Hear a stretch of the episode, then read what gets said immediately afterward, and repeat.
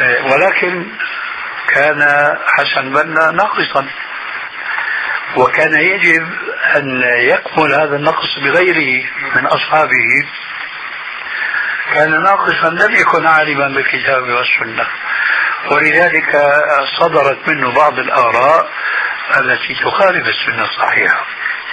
مثلا موقفه بالنسبة للأسماء والصفات موقفه بالنسبة للتوسل آخره مش موقف رجل عالي متمكن لا.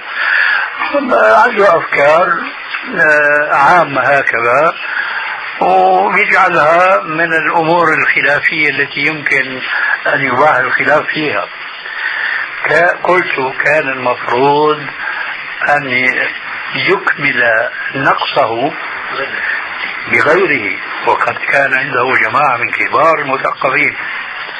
لكن تجد الأخوان المسلمين وقد فرضنا الآن أن نسميهم إلى اليوم لا يوجد هذا العالم الذي يوجههم ويربيهم على الكتاب والسنة.